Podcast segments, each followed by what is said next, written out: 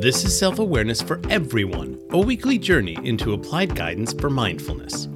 I'm your host, MJ Blehart, storyteller, author, creative, and lifelong learner. I'll be your guide through conscious reality creation, simple mindfulness tools available to everyone to empower greater control of life's experiences, and other applications of unselfish self awareness. This week's episode What do you feel when you don't know how to feel? As part of my own personal journey with self awareness and the various things I've been working on over the years, I have been exploring a bunch of different things. I read every morning, and when I read every morning, one book I read, because I read two books at a time, one book I read is fiction, but the other book I read is nonfiction by and large, the nonfiction books I read are related to mindfulness, conscious reality creation, self awareness, self improvement, and all that type of thing. Some are science based, some are psychological, some are a blend of psychological, science based, and the hooky, spooky, etc., etc. world. When it comes to this, one thing that I'm constantly trying to work out in my own self awareness is my very complex relationship with emotions and feelings. Feelings are a complex set of emotions, and they are made up of two factors a what and a how. And the what of the feelings also tends to tie into thoughts. Here's the big thing about this what you are feeling is the name you give to the feeling. It can be angry, happy, sad, lost, unlost, found, pleased, displeased. I mean, take your pick. There are so, so many names we can give to our feelings. But while you can name it, feeling it, experiencing it, the how of the feeling is a unique thing that can be variable depending on circumstances, on the situation, and other factors that are largely completely outside of your control. For example, let's take my personal favorite, which is anger. Anger, depending on what caused it, can be red hot, it can be on fire, it can be destructive and burn at you. But it can also be cold as ice. It can seethe, it can freeze, it can be just this sense of, for lack of a better phrase. I mean, I don't know if that makes a lot of sense, but you get the idea here. When it comes to any emotion you can name, any feeling you can name. The how is always variable because the cause of any given emotion is going to differ. Lots of different things are going to be the cause of any emotion and feeling that you experience. One of the reasons why I'm talking about this when it comes to my personal journey of self awareness that I've been working on is that I spent a great deal of my youth unable to truly feel my feelings. So, what exactly does that mean? What it means is that because of my parents' divorce and some other factors regarding who I was and experiences I was having, somewhere around the age of six, I shut myself off from feeling.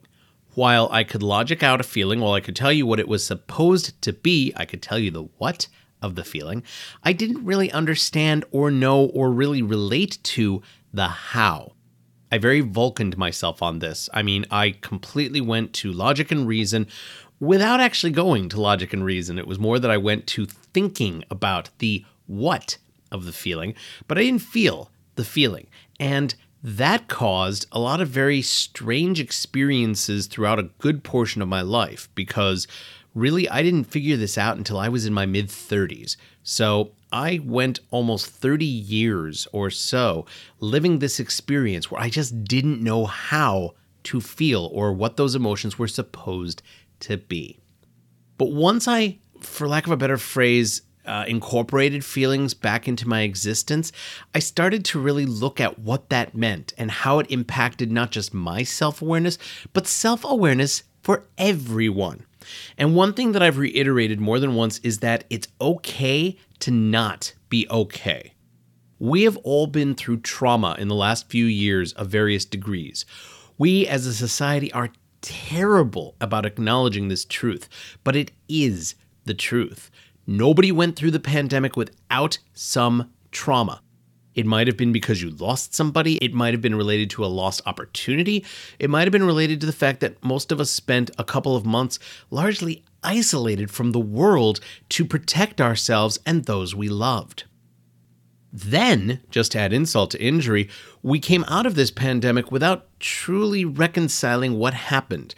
And instead of changing for the better like we really could have and taking an opportunity to make some really good shifts to the world, instead we tried really, really hard to pretend it never happened and go back to the way things were. But you can't, because guess what? You can never go back to what was.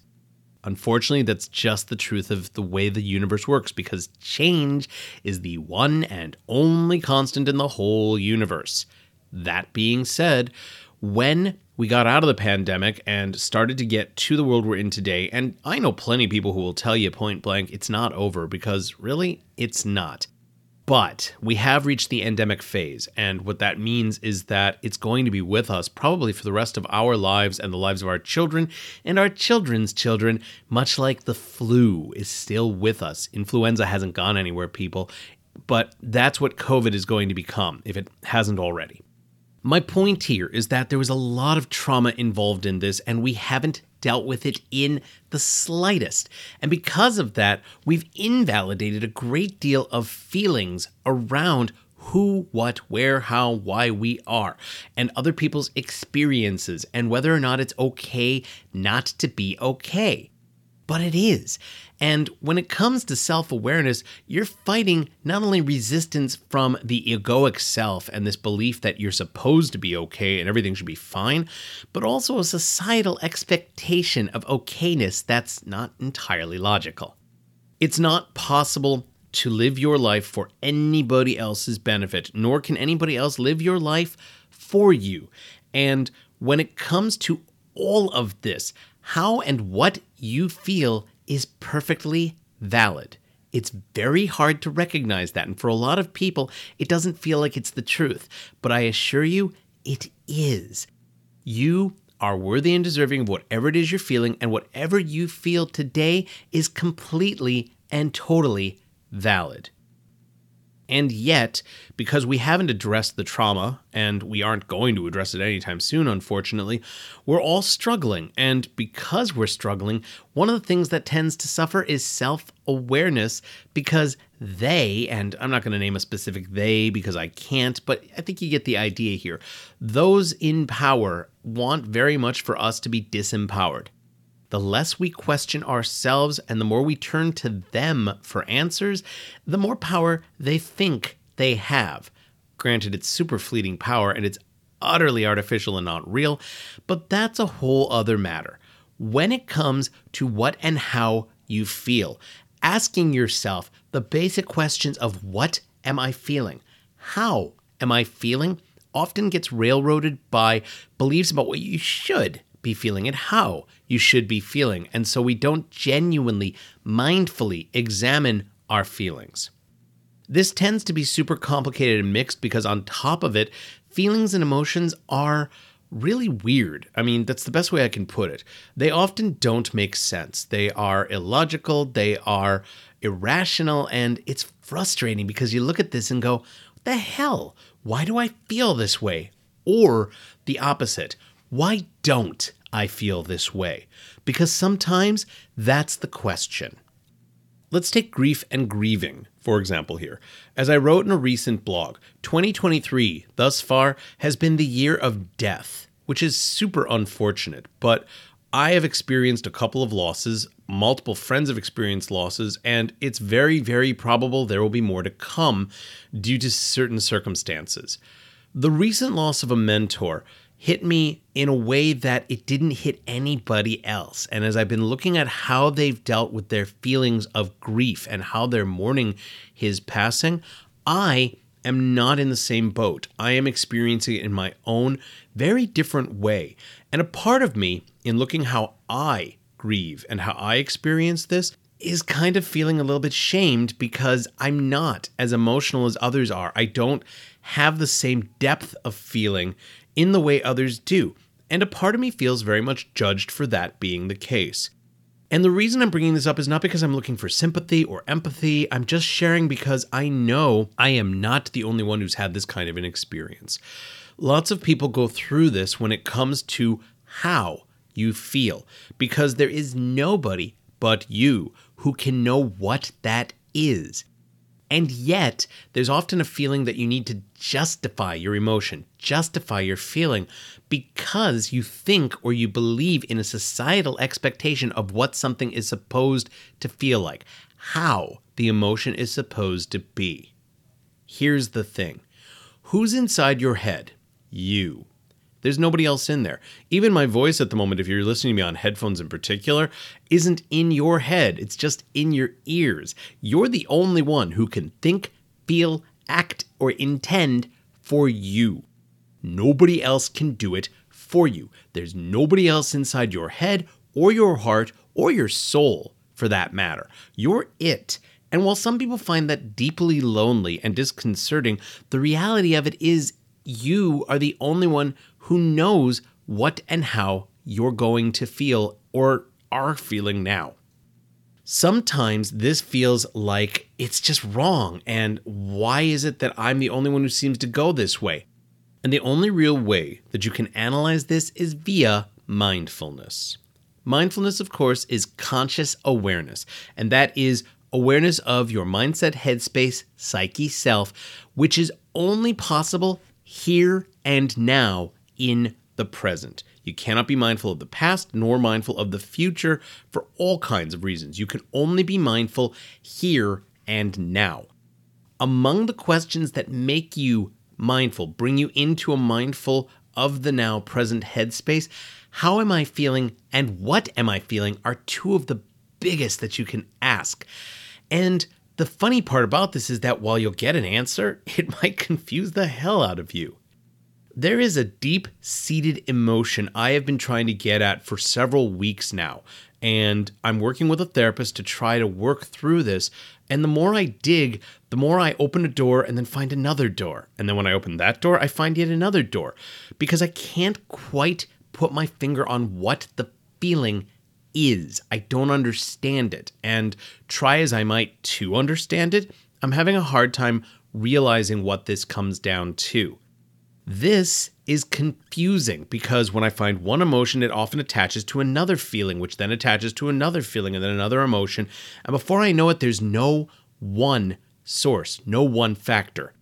Now, I've gotten really, really close to the answer, and I might talk about that in a future podcast or write about it in a blog.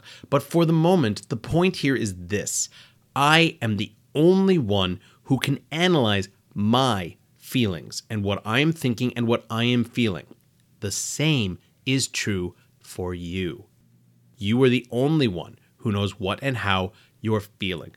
And it can be very, very easy to pick up a feeling from the past and keep holding on to it.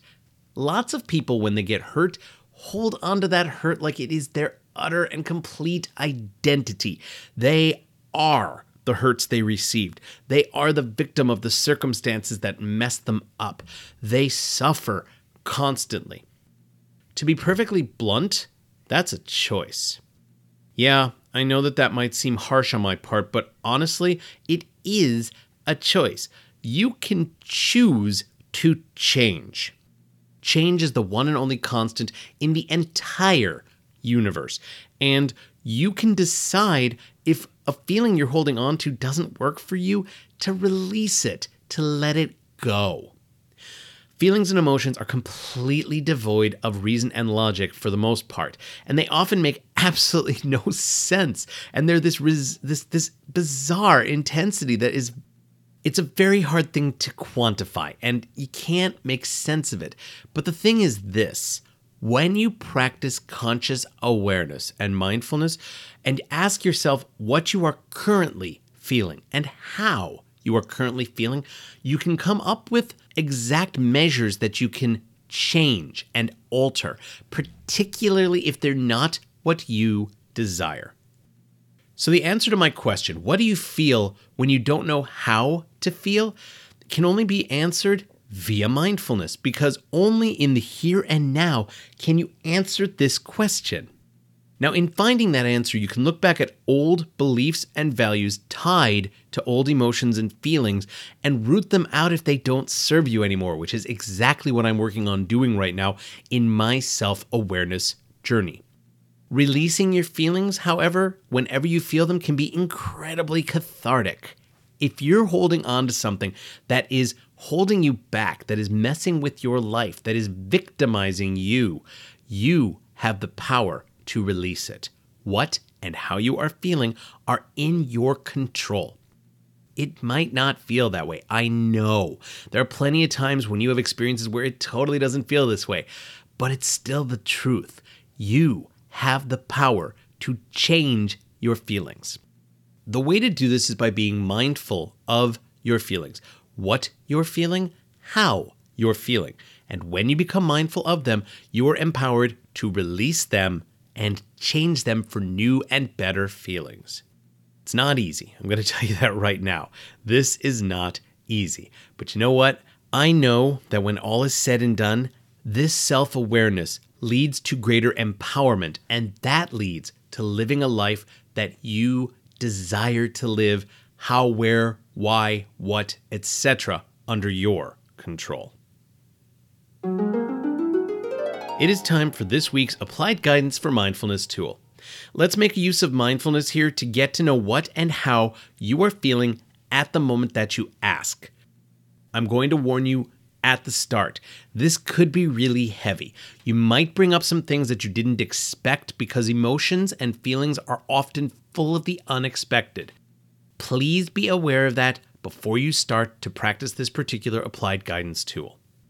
So, what is the tool? Let's start by choosing a time and a place where you can be alone and uninterrupted for at least five minutes. 10 minutes would be better, but give yourself a minimum of five minutes. Almost anybody can find five minutes in their day for themselves. When you begin this process, make sure that you have the means by which to write down what you're about to experience and a timer because you're going to need to time a couple things so you can be in front of a computer, a tablet, phone, uh, whatever. Just make sure you have the implement to write this stuff down. Then we're going to do the following steps. Step one for one to two minutes, breathe deep. Take deep breaths in and then let them out fully. Repeat that for one to two minutes. Set a timer to do this. When you breathe out, envision the release of any thoughts that you're currently holding onto and anything from the past or the future. Do your best to just breathe and be here now. Two, once that's done, ask the following questions and write down the answers with each question. What am I feeling? How am I feeling? Three, sit with those answers for at least two minutes. Again, set a timer. Feel out the emotions and try to go as deeply as you can into the what and how of the feeling that you've written down, or feelings, because there might be more than one. Write out whatever you come up with. When you're done with this process, read what you experienced and then mindfully apply thought to those feelings and see if you can work out how that's impacting your intentions and your actions or even your inactions. This can be very powerful, but also it can be disconcerting, which is why I said my warning at the beginning of this. It can be really heavy, so make sure that you're prepared for that to be the possibility. If you're going to jump into something immediately afterwards that you need to have full stability on, you might want to make this practice happen when you've got some time to sit with it afterwards. But I believe that this particular applied guidance tool can really help to understand and better be with your emotional self. Thank you for joining me for this week's Self Awareness for Everyone. I hope that you've enjoyed this exploration of applied guidance for mindfulness, conscious reality creation, and working with other tools for optimizing your life experience. If you have any questions or comments, please email me at author at mjblehart.com. You can also follow me on social media via Instagram at mjblehart, on TikTok at mjblehart72, and on Facebook at blehartmj. Thank you to the Pink Kangaroo Podcast Network for hosting my show. Thank you to Fima Honey. She is the amazing creator of my original cover art. Please take a moment to pay a visit to her Etsy shop Talia's Inspirations and check out her art and products there. Please visit my blogs, The Ramblings of the Titanium Don, at titaniumdon.com, as well as at mjblehart.medium.com, and also take a look at my ever growing number of published sci fi and fantasy novels on Amazon. I hope that you are discovering how self awareness works hand in hand with mindfulness and can be applied to improve not only your life experience, but potentially that of the people around you. Be kind be compassionate and your own self aware creator, whatever form that takes. And please be mindful that you are worthy and deserving of being the best you that you can be. Namaste.